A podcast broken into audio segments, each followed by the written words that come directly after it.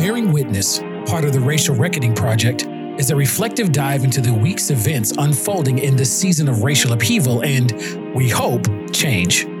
Each week, we will compare notes from the week's events, connect the dots to past and present experiences and racial patterns in America, and connect with community members from many different perspectives who are themselves trying to make sense of this moment.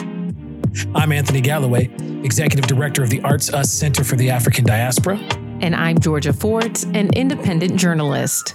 This show is a production of Racial Reckoning, the Arc of Justice, a journalism project created and supported by Ampers, diverse radio for Minnesota's communities, in partnership with KMOJ Radio and the Minnesota Humanities Center. Each week, I'm bearing witness as we chronicle what's happening in our community and check in with community members. One of the things that has been consistent is that we are never going long without yet again a reminder of not only the inequities of our situation, but the many challenges that we have to face while still compounding what's happening in community. This week is unfortunately no different. From um, important cases in Colorado uh, with police and officer involved shootings there to the continuation of the case here against the men who uh, were responsible for the murder of George Floyd. You know, we covered the Chauvin case, and now we're moving into a space where uh, the other officers are coming into their hearings and their trials. And on top of all of that, we have even new decisions in uh, the Mohamed Noor case also here in Minnesota. We continue to be an epicenter um, that many hadn't talked about until it bubbled over. This continues to be the case here in Minnesota. So, Miss Georgia, want to check in with you. What have you been covering this week as we continue to, to look this moment directly in the eye? Anthony, the Mohamed Noor conviction being overturned was big news uh, for those who have been in this fight for social justice. And the reason being is because Noor's case was also used as a legal precedent for Chauvin's third degree murder charge. So, his conviction being overturned has broader implications. Not only now does that mean if Mohamed Noor was charged and convicted of third degree murder and second degree manslaughter, now that his third degree murder charge is overturned, the sentencing is going to change. He's going to be resentenced based on now that only other charge that he was convicted of, which is a lower charge, which means his sentence will likely be reduced. Uh, when I had the chance to discuss this with legal experts, I was informed that his 12 year sentence now could be reduced to three or four years. Uh, some people saying he might even get out as soon as October because he's already served a few years, right? But what does that mean for Chauvin's appeal? Chauvin appealed his conviction right away. And we know that the third degree murder charge was only reinstated days before the trial began. If you remember, uh, originally he did have that third degree charge, it was removed. And then the prosecutors fought and fought and fought, appealed all the way to the Minnesota Supreme Court, asking that that third degree murder charge be reinstated under the context of Noor's conviction as a legal precedent. But now that that's been overturned, what does that mean for Chauvin's case? What does that mean for the third degree charge that was brought forth on Chauvin based on Noor's conviction? So it has broader implications. It absolutely um, can affect Chauvin's appeal. Uh, we're, we're thinking that now that Noor's third degree has been overturned, it's likely that Chauvin's could be overturned as well. However, for Chauvin, he still was convicted on uh, other charges, some being more severe. So it's not going to impact his sentencing the same way it would Noor's. But this is definitely a huge development in these cases. And while people know that these cases are very, very different, what Mohamed Noor did, uh, you know, in how Justine Ruszczyk lost her life is very different than what Derek Chauvin did and how George Floyd lost his life as well. But uh, they're connected by the court systems. And, uh, you know, unless you're an attorney or you cover a lot of trials like myself as a journalist, you know, those technicalities I think can be confusing for people. Now, this becomes uh, this this is a really interesting uh, intersection and, and, and point of, of contention for folks in community because folks were already saying that you know Noor as as the uh, first officer for many folks is um, for many folks in our community's recollection to be convicted in an unarmed killing in this way. There was already a thought that this was going to be different because Mohamed Noor was black, um, and so that and so connecting that between what happened there and what happened with, with the Chauvin trial. Is there concern? And I think I think you alluded to this a little bit, but I just want to want to clarify: is there concern amongst community members that somehow this will be used to unravel um, the progress that folks feel had been made by the conviction of Derek Chauvin? It absolutely is a concern. Uh, it, it, could reduce his sentencing. However, I've heard from other legal experts who have said because he was convicted on a more serious charge, his sentencing was based on that, that it potentially won't affect his his sentencing. Uh, so we'll have to see how the judge uh, looks at all of this information and we'll also have to see if he wins his appeal. But they're definitely even though they're very different cases they're connected based on legal technicalities. Uh, the fact that mohamed noor's conviction was a precedent that laid the groundwork and the foundation for third degree murder charges even being brought against chauvin they're definitely connected in uh, in the legal world uh, but what that means for sentencing we're going to have to continue and and follow the developments in the courtroom and see what the judges decide. I think it's going to be up to their discretion ultimately if it affects his sentencing. What I will say is that the federal trial, right? So there's the state cases, which mm-hmm. Chauvin was found guilty on his state charges. The other state court, um, state cases with the other three officers is set to begin in March 2022.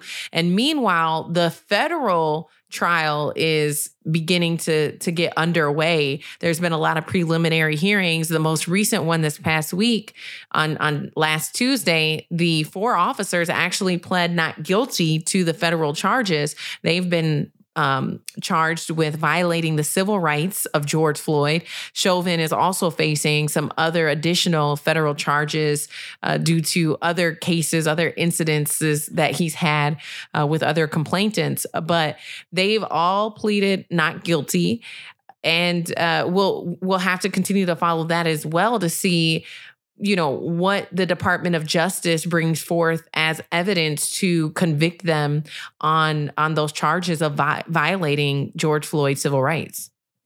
So you know one of the one of the things that um is essential for all of all that you're you're covering and talking about and you and you spoke to the the coming trial of the of the next officers which is our next big big big coverage point that'll happen in March. But we are seeing that that there is movement. There can be this sense that there we're in a space of pushback and and kind of derailing this this movement for reckoning and justice but we are seeing um, some tangible results. Colorado's attorney general um, issued a scathing report um, about Aurora Police Department in Colorado's um, uh, policing and treatment of citizens in that area, er, uh, in that area, because of the death of Elijah McClain. Um, mm-hmm. He calls their policing racially biased, um, and this is something that is not that's not an easy thing to get to and to come to. And so we're seeing some really interesting movements in different parts of the country in this regard. Um, I'm curious, just just you know, as a, as a final point on on this for me um, is are you are you getting a sense as you can stay connected with folks in community because we have the other officers to try we also have um, the murder of Daunte Wright, the officer involved in that, um, and then Dante Smith. We've got a whole lot of other fo- areas on the docket where we're going to be hearing, seeing more court cases. We're going to be covering more of those pieces and seeing what plays out in terms of our ability uh, to convict for the behaviors. Right, this is something that's been going on for a while and has been made public because of the use of, of video now. I'm wondering at the sense you get from community about are we still on track to keep these changes moving? Are you feeling that folks are starting to burn out um, in terms of the hope that they have for actual changes? I think that people are still hopeful. I do think that it's been a very challenging journey for not just justice, but also change. But I, I do think people are exhausted and hopeful. you know, tired. Uh, change is a very slow process. Um, uh, many people thought that we would be further along than what we are. But I, I don't think that people have given up. That we've seen this fight in Minneapolis uh, about the charter amendment and whether or not the question would be allowed to be on the ballot. And it's been this back and forth thing. And so people aren't giving up. People are acknowledging the resistance that they're actively facing, right? But they're not they're they're not giving up. They're continuing to combat that resistance and say we are not going to fold or compromise on uh, the integrity of the change that we want to see. And george floyd paid a price for that change ultimately right? And so did daunte wright I do think that there there have been some things I've seen uh, the ABLE training that is being implemented not just in Minneapolis but in other uh, police departments across the country where they're going to start trying to train officers on how to intervene if another police officer is using excessive force. That would have never happened had folks all across this country stand up and say something needs to change in our policing departments. Now, by no means am I saying that that is going to fix all of our problems, but also when you look at the fact that the prosecutor who was handling the case of Ahmaud Arbery, his killing in Georgia, she's now facing charges. That is I I feel like unprecedented. I've never heard of a prosecutor being charged for intervening in injustice. And so when you see these small steps forward, I think to accountability, I think that it's those small victories that is fueling the hope of those who continue to demand justice and demand change, even though it's such a, a long and, and, grueling process and there's so much resistance along the way. Uh, those who are committed to seeing this change, uh, they're they're continuing to stand up, continuing to be resilient and resourceful and innovative in the way that they advocate for the change, the equitable change that they want to see for our society. That's that's powerful, and again, it, it underscores the kind of nuanced space that we are. It's one of the reasons why I'm really excited that to have the guests that we have on today, uh, Miss Georgia. Your coverage helps to keep forward that critical thinking question. My undergraduate degree is in ethnic studies, and so I have I have a real solid place in my heart for those who who, who sit into that critical um, nuance. Uh, Dr. Kim Park Nelson is a professor at Winona State University and a teacher and a professor of ethnic studies and all, a whole lot of other things. But you're also uh, an uh, an author who has done some study and some writing on the experience of, of, of Korean adoptees. I think in particular in Minnesota, right? Yep. So my research, well, actually, my that research project started off as a as a research project that focused on the experience of adult Korean adoptees here in Minnesota, but it quickly expanded to other locations as well. And so the research ended up being about um, Korean American adoptees. The research sites were um, here in Minnesota, and then in the Pacific Northwest, and then also in Seoul, where there's a population of Korean adoptees who returned to Korea to live. So you've heard you heard overheard um, me in in Georgia uh, just kind of recapping some of the developments this week that are happening right now in this racial reckoning moment. What's what's coming up for you as you see us? Did you hear us tee up some of those things that are happening? Um, well, Anthony, I really appreciate your um, first of all your own background in ethnic studies and your shout out to ethnic studies programs. Um, uh, both at the, you know, they're such important programs because really ethnic studies is the only kind of single location, um, intellectual location, I guess, where like all of us who do ethnic studies study race. Um, race is studied in, in other disciplines and interdisciplines, but in ethnic studies, that's really kind of the centerpiece of what we do. And so, you know, certainly, um, certainly I was thinking a lot as I was listening to your conversation about um, this problem that Georgia named of resistance and sort of like the slow move forward, the exhaustion that people in our community feel when they've been faced with um, with such devastating um, discrimination and problems for over so many decades. I mean, I think that y'all are talking about um, specifically the exhaustion and the um, and the fatigue that folks are having here in Minnesota around police killings that we've had just recently. But of course, this is something that that it's a problem that reaches back many, many decades. So, what I think about in light of that is what can I do as an educator, or what can we do as a community of educators to change that? Because I think that there's this kind of, I mean, I think that it makes sense that there's focus on kind of the um, what's happening in these um, what's happening in these hearings in these court environments to address to address these issues in the courts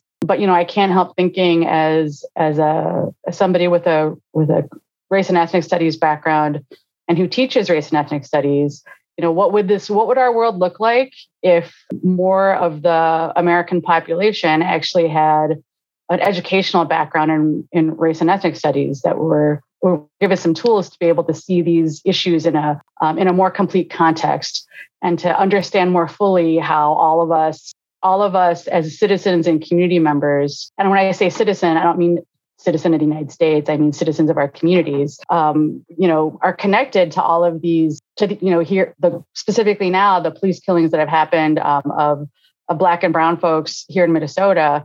You know, I think that there are many people who are like, well, I ain't one of those people, so I don't have to worry about this. And of course, nothing could be further from the truth. And so, um, you know, I'm thinking about like, what are we doing as ethnic studies educators in this moment? What are the initiatives that we're um, that we're pushing for and seeing in response in higher education and in education um, at other levels as well to address the issue of of you know giving students tools giving people tools um, to think more fully um, and maybe more critically about the issues that we're facing as a society and the discrimination that we see really every single day. You know certainly the the the state depriving someone of their life um, in a discriminatory situation is, is a is the kind of the most heightened form of that discrimination. But I think that you know, as people of color, we we face discrimination um, many many times every single day. You talk about this intersection of education and race. It makes me think about critical race theory and how that in in more recent conversations has been brought forth as a way to start to have these conversations in classrooms. But that too has been widely resisted. And so I'm curious to know your thoughts about critical race theory and if you think that that would be a good vehicle to pursue in order to start having some of these conversations about race in classrooms. Yeah, so I, the, the whole kerfluffle around critical race theory um, on. is one of these things.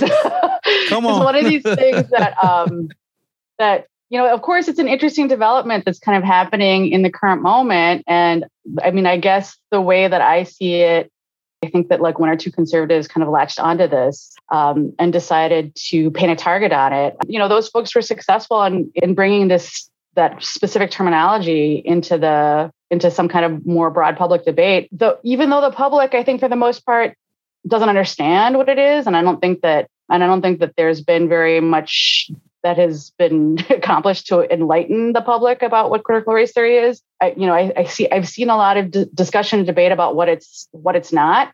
Um, I guess I am I'm a I'm of the I have a, I'm of the belief that you know critical race theory is really something that is generally taught uh, that's generally taught at in colleges and universities. It is a it's sort of a way to it's a it's a lens, if you will, to kind of look through um, issues and problems like uplifting race as an issue and race relations as an issue in our society. I, I actually don't think that you know, though there might be educators um, and K through 12 who have this kind of understanding of the world, in general, I do not think that K through 12 curriculum contains a lot of these types of lessons you know, as somebody who does teach about race um, and specifically about kind of the context, the the context of history where race is where race is concerned in the United States, I would I would be fine if this is something if this is an approach that more people took. I do not think it's um, I don't I do not think it's particularly dangerous. I think that it's quite important that people have this perspective. And of course, you know, my my big concern in in one of my many communities is I have many, many colleagues who teach race at the college and university level. And of course, some of those people have been um, threatened and attacked because of this, because of this attention that's been given um, to critical race theory. So I feel like that's like not much of a it's not really a very radio friendly answer to, your, the, the, question that you've asked, Georgia. Um, I, you know, I on one level, I think that de- the debate is ridiculous. I mean, I think that there's, I think that there's kind of this attempt to um, create a villain in critical race theory. I think much like um, in politics, um, you know, villainy has been created around kind of ideologies of socialism and communism that, you know, though most Americans might not really have a clear understanding of exactly how that system, a system like that might work, there's always, there's long been this huge attempt to just, if you just slap the, like the, the socialist sticker on something, then people can kind of broadly understand, oh, it's bad. Um, and so I think that there has been this attempt to kind of villainize critical race theory. And I and part of me feels like the reason that it worked, it's kind of worked, is because people don't understand what it is. I think that if people did understand what it was, like for instance, if all of the people who are debating this had had even a single class in ethnic studies, they would very be they would very quickly be able to um, they would very quickly be able to kind of deconstruct what that debate is about and see very clearly like this is what we're talking about when we say critical race theory it's this particular way of looking at the world that kind of uplifts and highlights race as a as a divisive issue or as a as a as a category that's been created in order to oppress certain peoples. There's been this attempt to kind of elevate and really mischaracterize critical race theory to be this kind of the a villain, right? Like the bad yeah. guy. Um, that somehow it's like dangerous to children, and if children, you know, have have these dangerous ideas in their heads, they're going to turn out bad or something. But this this that point right there has been um, you know it i was i work with a, um, a local folk artist named larry long. He has a program called elders wisdom children's song. And he you, you take you, you have elders in a community come and give their life story to children. And then those children take the transcript from that audio and they use it to write a song about that elder's life story. And then they sing it in a community-wide celebration. I mean he's he's you know he's a your quintessential on the capitol steps. He's the brought the the mississippi river festival here. He's in the style of and and you know he's he's Woody Guthrie and them have have you know uh, and Pete Seeger have kind of taken him under their wing. He's of that ilk, right? He even wrote the state, you know, with children. He wrote the the state children's song of Alabama, interviewing Rosa Parks. So like this guy has been all over the place. And one of the things he said is during his organizing time, he was organizing at Standing Rock with the with the Freedom Runners there. So he's got his his his interaction credos is solid, right? So he was telling his life story in a recent training that we were doing. I had him kind of be the elder himself.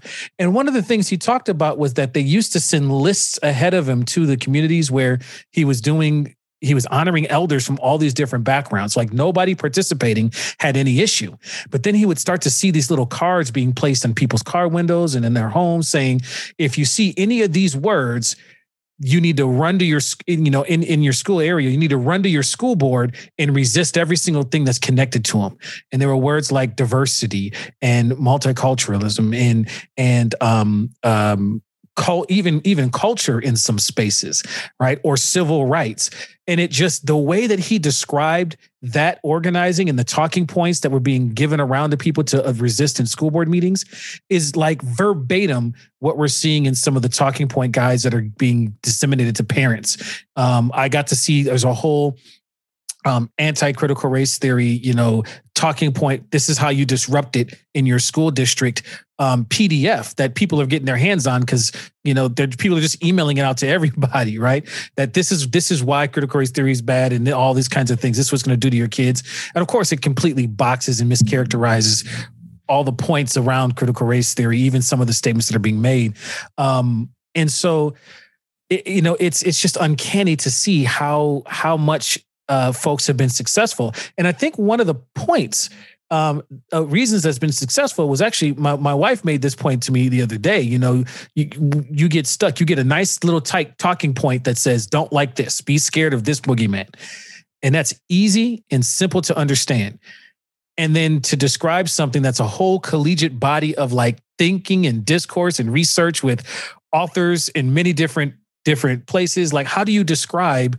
With nuance something like we we now have and i think as people of color we we run into this issue all the time that somebody will say something real simple and and out of pocket and wrong and in order to kind of contextualize it and, and, help folks understand why whatever was said doesn't make sense or isn't, you know, it, it is is wrong. You have you have to describe all of this nuance in thinking, and so it's much easier to just wrap your head around this little simple bullet talking point, which can run circles around folks who want to use a more critical thinking approach. And so they were always stuck with the with the extra work when somebody can just lob a grenade in, close the door, and doesn't have to make any sense or be grounded in anything real. But because you, yours took two sentences and mine is going to take a whole level of understanding that folks haven't experienced or had, we're already it's already in an, in imbalance in the response. Yeah, absolutely. And I mean, and I think that there's there there is part of me, um, there is part of me, kind of like the activist part of me, that I had to admit is like maybe like a little older than the than the ethnic studies. Certainly, is way older than the ethnic studies professor side of me. Um, my resistance to their resistance is sometimes just to not engage in that ridiculousness um, because um, you know one of the things that i really been frustrated by well my whole life but like more specifically in the last four or five years um, and certainly a tactic that I think became really common during the Trump administration um, is to um, is to really try to control public narrative through lies, basically, um, and you know by crafting by kind of carefully crafting um, real stingers. Um, within kind of at the center of those lies. I mean, they become like this inflammatory speech um, that is easily repeated and you know like often uh, often retweeted and rebroadcast um, because it is so inflammatory. um, you know, I, I do feel like it, there there we're at this really uh, distressing time um, in our history um, where like the like the smell test doesn't even matter anymore. Like if something just stinks like a lie, that isn't that doesn't necessarily qualify um, that doesn't actually just that doesn't really disqualify it from being um, something that's discussed as if it was true and so um, you know i am very frustrated by this total mischaracterization of of critical race theory um, as something that it's not. And then we have to debate that as if it was as if that claim was true.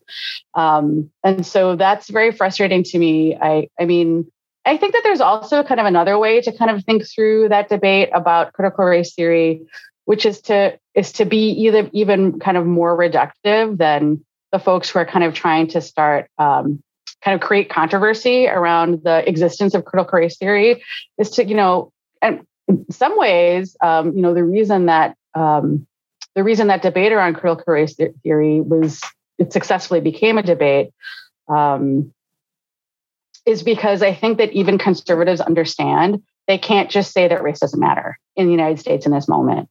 Um, but in reality, uh, you know, I think that because now critical race theory is being attached to school children, which really doesn't make any sense. Um, there's, I think that the, you know, in my mind, like the question that we need to ask back is, should race be taught to children? And I think that most people in um, in our current society are going to say yes, on some level it should be, um, and that's really what the conversation should be about. Um, of course, there are people who do not think that it should be, but you know, as the as the United States becomes um, a more uh, racially diverse society, as we become a more pluralistic society, I think that that um, I think that that uh, rather nostalgic or let's put our heads in the sand approach towards um, the the racial and cultural landscape in the United States is just becomes like less and less viable. I mean, it was never, I think it was never a, a, a perspective that really made sense. I mean, the United States has always been a deeply pluralistic uh, place, um, but you know, as demographics have continued have continued to change, um, and they are continuing to change, it makes less and less sense, even from kind of a populist viewpoint, to have that perspective. Absolutely. So, you authored a book called Invisible Asians, where you researched and amplified the experiences of Korean Americans as well as Asian Americans. And so, with you having so much background and knowledge of not just your own personal experience, but so many others in this nation, how were you impacted by the increase in Asian hate crimes? And do you feel like the legislation that was brought forth to address those hate crimes uh, is really going to deal with those crimes on a systemic level?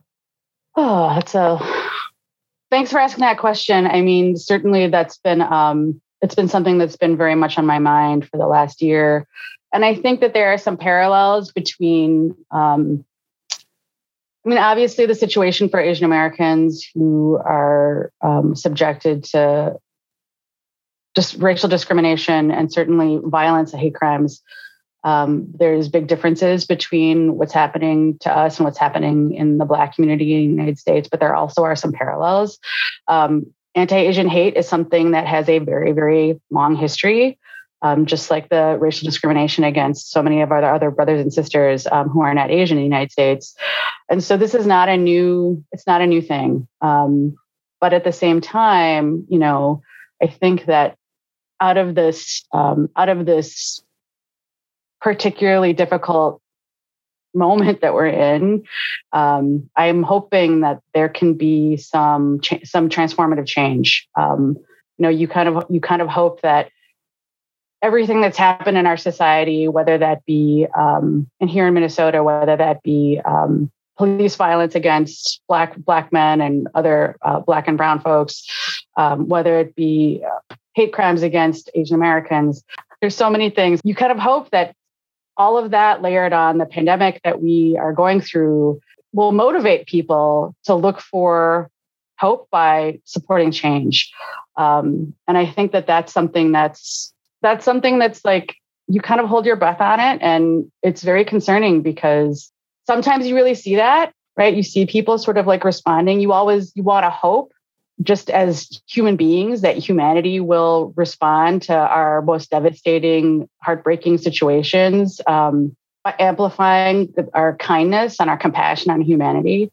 Sometimes you see that it's really beautiful and it gives you sort of like the energy to move on. Sometimes you see the opposite. You see you see people organizing um, organizing further acts of hate and um, amplifying further acts of hate maybe because they feel like oh like this pop you know this group of people is is down and so now is the best time to take them out i don't know what the thinking is there um to my to my own experience as a as an asian american i mean that's been really interesting for me because i've been so locked down during this pandemic that i actually am experiencing less discrimination in my life than I have in the past. You know, part of that is because of my own kind of like health and safety protocols that I came up with as a person who um, has some underlying health conditions where I'm particularly um, I'm particularly vulnerable should I contract COVID. And I'm very, of course I'm very privileged to be able to you know that I'm in a that I'm in a profession that has made some some room for me to be able to do that. I certainly have been witness to to many many uh, accounts of anti-Asian violence that have happened uh, all over the country and also here in Minnesota and I mean, it's interesting because I've also had people in my community reach out to me and say, I'm concerned about you. I'm concerned that I'm concerned that if you that if you get caught out somewhere that something's going to happen to you which is actually something that that's the first time i mean i turned 50 this year like that's i've lived in minnesota pretty much my whole life and that's the first time people in my people in my community actually reached out to me and said i'm concerned about you because you're asian and that and that if you you know that if you go to the grocery store that you might get that you might be targeted that you might be um, that you might become a victim in in this um, kind of current wave of anti-asian um, violence. Like there's big connections between the existence of, of the of the pandemic and kind of the the racist narrative that's been spun around the pandemic that somehow asians are responsible for um, for COVID 19, which again, like super frustrating, like absolutely racist, but also completely not new. The one of the big uh, one of the big stereotypes about Asians in the United States is has always been um, has always been like, oh, they carry disease. And so, you know, that's not sadly, that's not new. I mean, there's about a hundred year history of that thinking here in the United States. Um, and so, again, I mean, I think that as a as a researcher and educator um, uh, within kind of the field of Asian American studies, um, on the one hand, and I mean, I feel like in some ways we're, we're kind of starting to repeat ourselves, or at least I'm starting to repeat myself. It's kind of like balancing the understanding, like this has been going on for decades and decades and decades, and having that kind of historical context to kind of think about as we strategize, you know, what do we do for our communities now?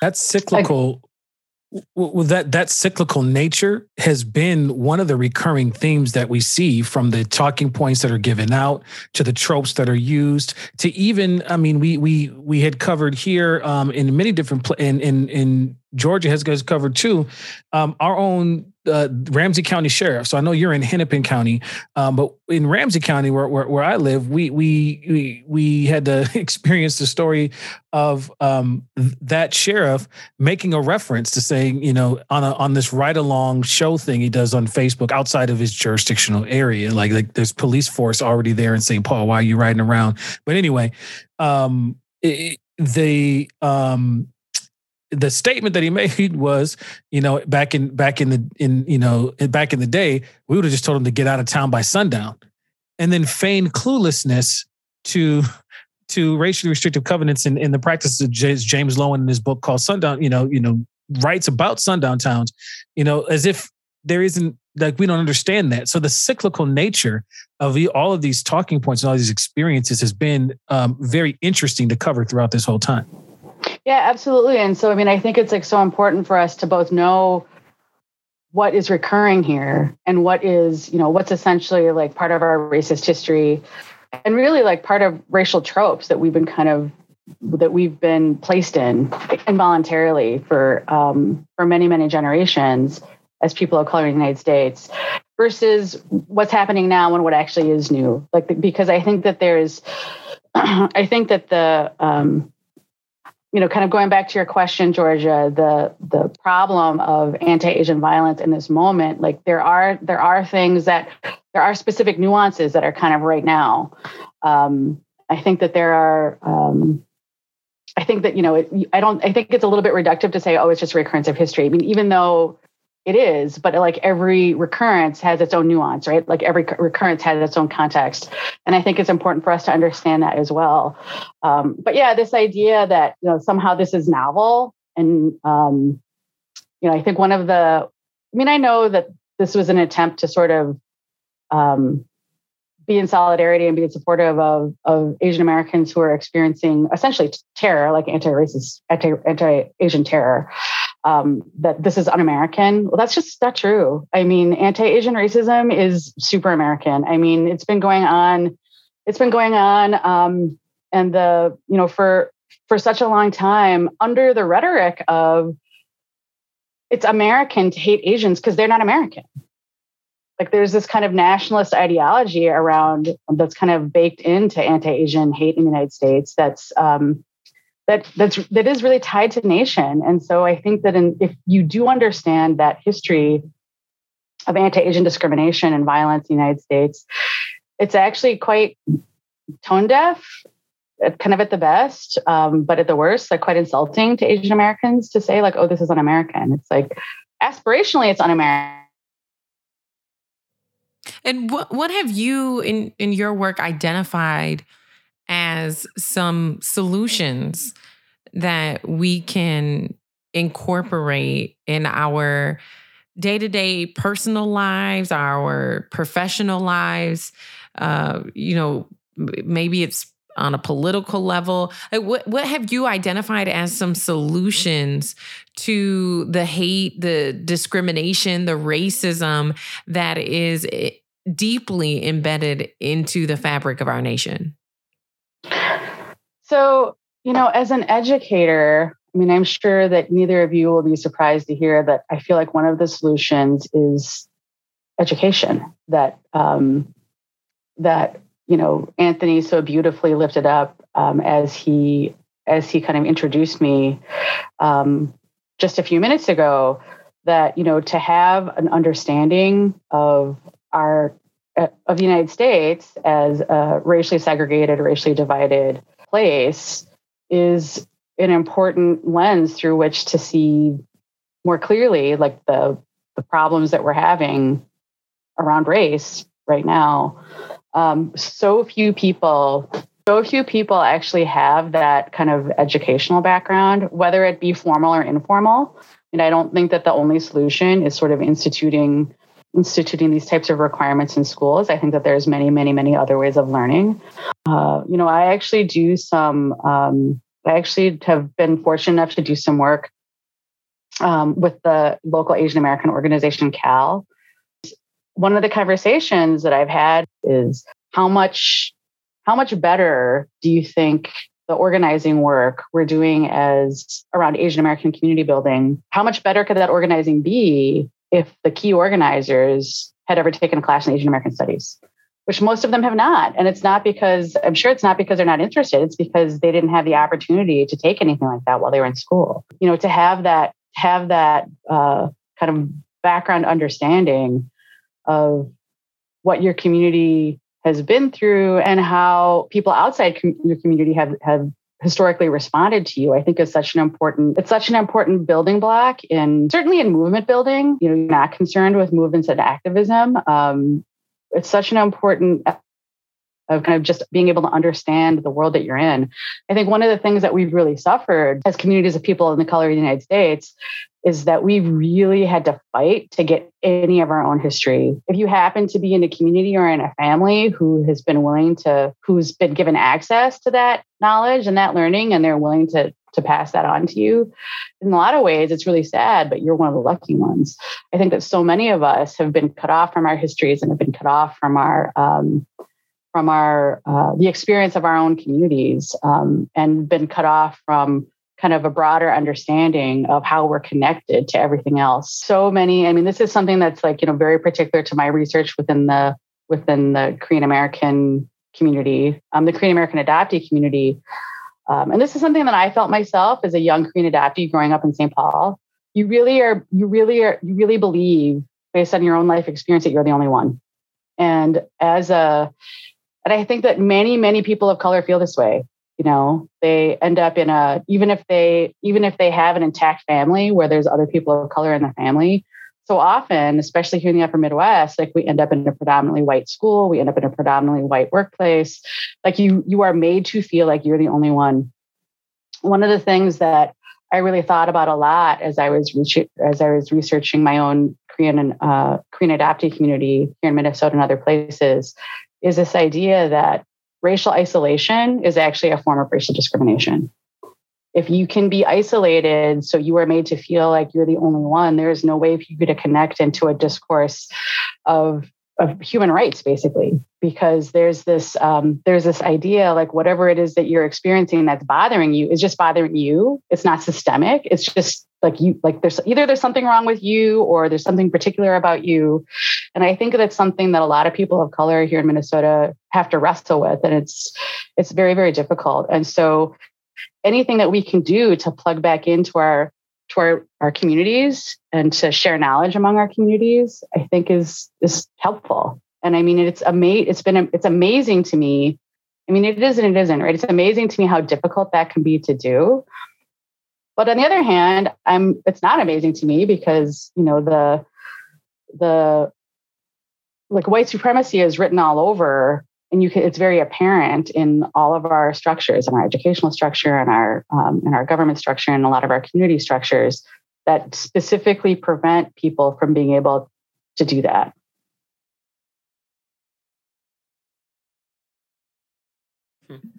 it's so interesting to hear you reflect on that experience um, because I, I actually I have an uncle on my mother's side, so I'm biracial.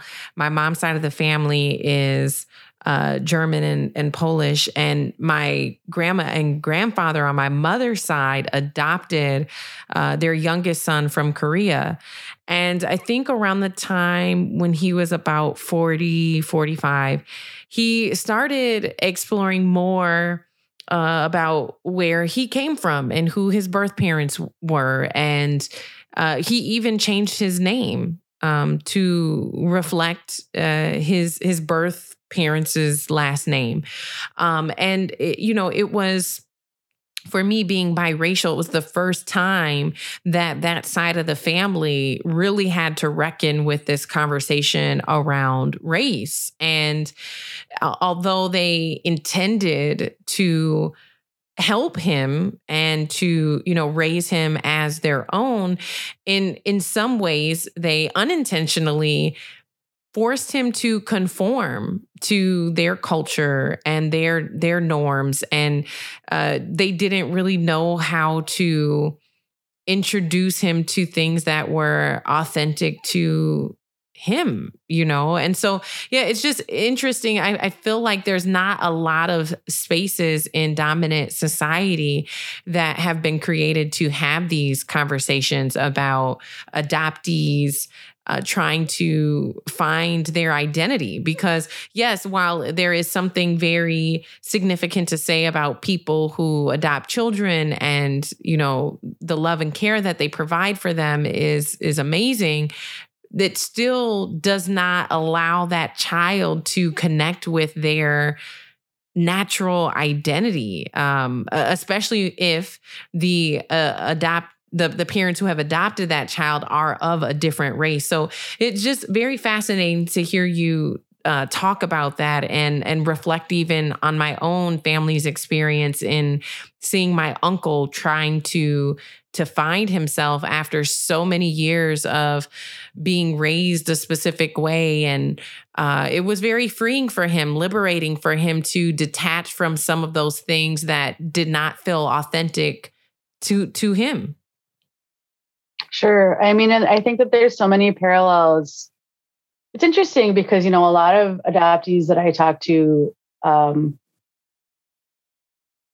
feel that they that they aren't living kind of like a an Asian American life, that they're somehow like outside outside the racial formation of Asian American um, because they were adopted. So they didn't really have they you know they didn't have access to all of that. But that experience of you know that experience of racial isolation that a lot of adoptees feel i think is very asian american and i think it's very american i mean i think it's a it's a very american experience that a lot of people of color experience and um i think that you know i mean I, it's not surprising to me georgia that your uncle was the age that he was before he really did a deep dive into all of this um I think that you know for a lot of adoptees, it's very intimidating to um, to do that exploratory work.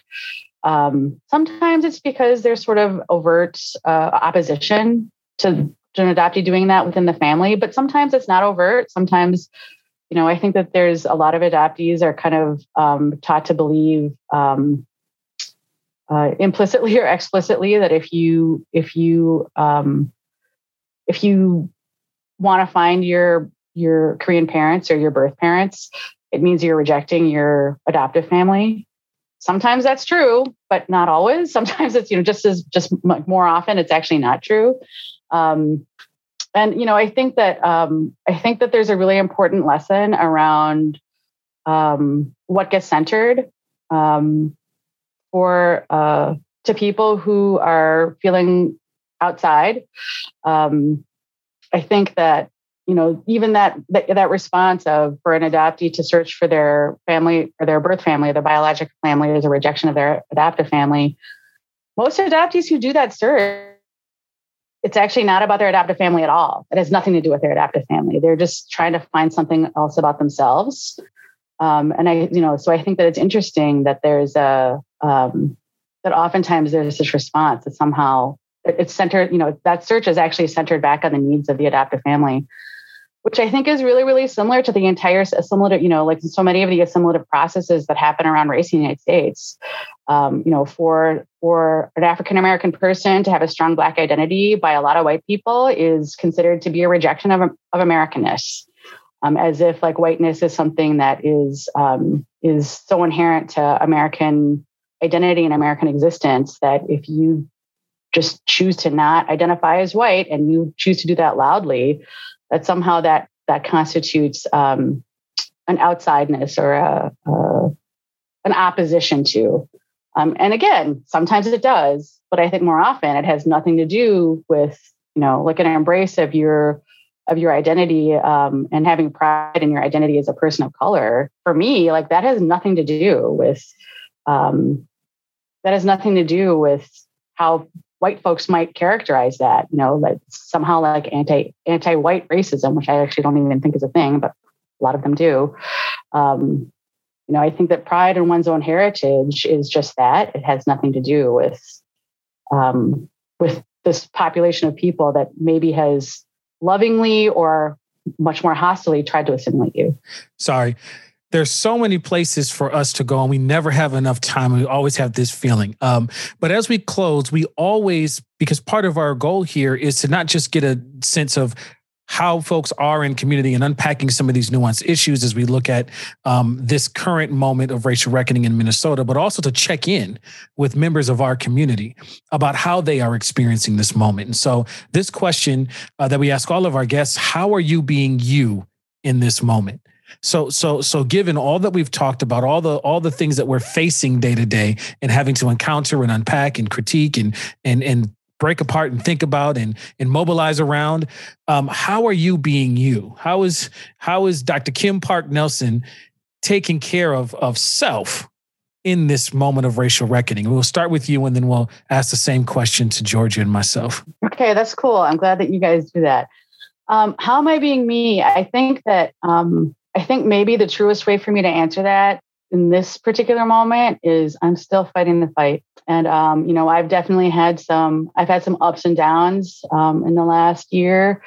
Um, partly because we're in a global pandemic, like partly because of um, all of the all of the events and all of the pain um, and all the loss that I've witnessed um, around the death of George Floyd. I actually live in Minneapolis in the in the third police precinct, and so I've had kind of a front row seat to um, to everything that's happened here in my own community, which has been devastating and alarming and hopeful and sad and kind of all of the things.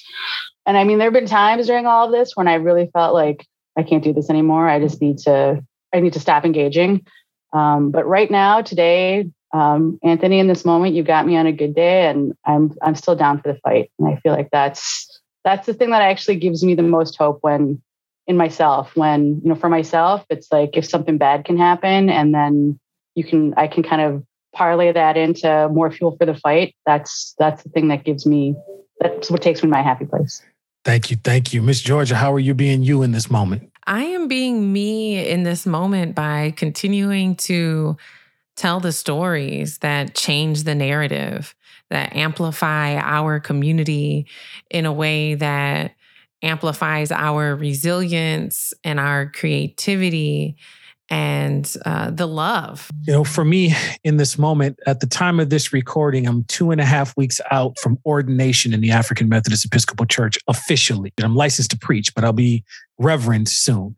And what I'm finding is my world is shifting to trying to really push and carve out space for us to be wrong um, I'm I'm finding myself in this current moment being me by really resisting this urge to have when we're held accountable for what we say, do, think, and the consequences of our choices.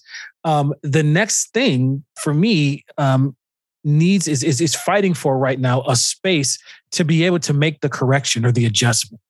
And I'm finding so much, so much right now that we aren't giving each other and we aren't as a society allowing space for the correction after the accountability is is is demanded right? And i'm using accountability versus some of the other buzzwords per per our earlier conversation.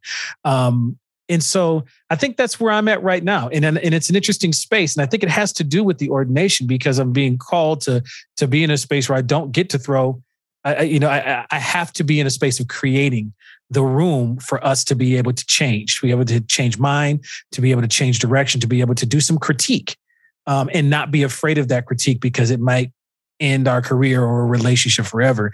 If a relationship ends because of one correction of accountability, um, that's not something super egregious and like destructive to a person's human being and psyche, um, then that wasn't really a relationship in the first place. And so I think we are are are in a space right now of of I'm in a space right now of trying to really work on the relational, and it feels it just feels damn good.